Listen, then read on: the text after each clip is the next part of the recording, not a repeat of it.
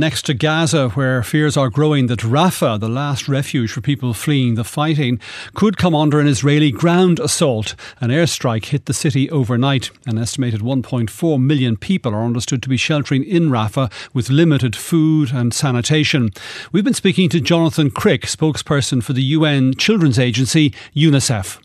I, I was in Rafah uh, a few uh, days ago and. Uh, what I have seen is an extremely dense uh, population. So we have more than 1.3 million people who are uh, uh, taking refuge in tents or in shelters in a very, very dense area.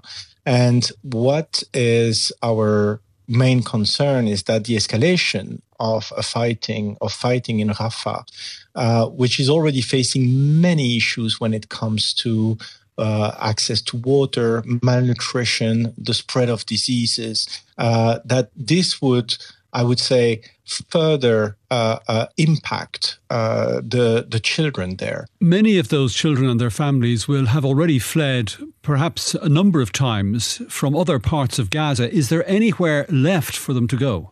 There is not a single place that can be called safe in the Gaza Strip. So uh, when I was in Rafah, you could hear you could hear uh, bombing. Uh, you, that you know operations are uh, are taking place all over the Gaza Strip, and when we see that uh, over 27,000 people, and 70% are reportedly women and children, have been killed uh, in in this terrible crisis. Uh, uh, clearly, we we really are afraid that those people, and I met many people who have been displaced uh, several times, two, three, four times. When they are displaced, they are moving mostly with what they have on their back, with with a jacket, a sweater, and and and that's it. So any further movement would, uh, you know, put their survival in jeopardy. Mm. And given the, the large numbers of people, the high concentrations of people, um, an escalation of, of fighting in and around Rafah would have perhaps uh, consequences the like of which we, we haven't seen yet um, in, in Gaza any military operation in such a densely populated area, I mean, we are really concerned. We are scared. We fear that thousands more uh, could die in, in in in the violence that would that would that would happen. What is happening in terms of trying to meet some of the humanitarian needs of the people who are uh, crowded now into Rafah?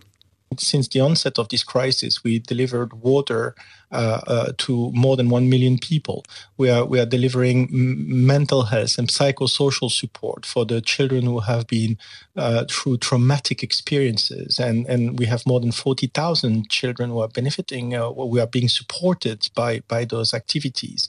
Um, we, we've been delivering many, many medical supplies to the hospitals. I was saying how overstretched they are, and one of the priorities is is to deliver medical supplies to surgery rooms, you know, for the wounded uh, uh, uh, children. Mm. But but already now we are facing many challenges due to the security situation, but also due to the uh, communication blackouts and and due to the uh, lack of trucks and, and fuel to run those trucks. So already now the situation is extremely uh, challenging when it comes to that aid distribution.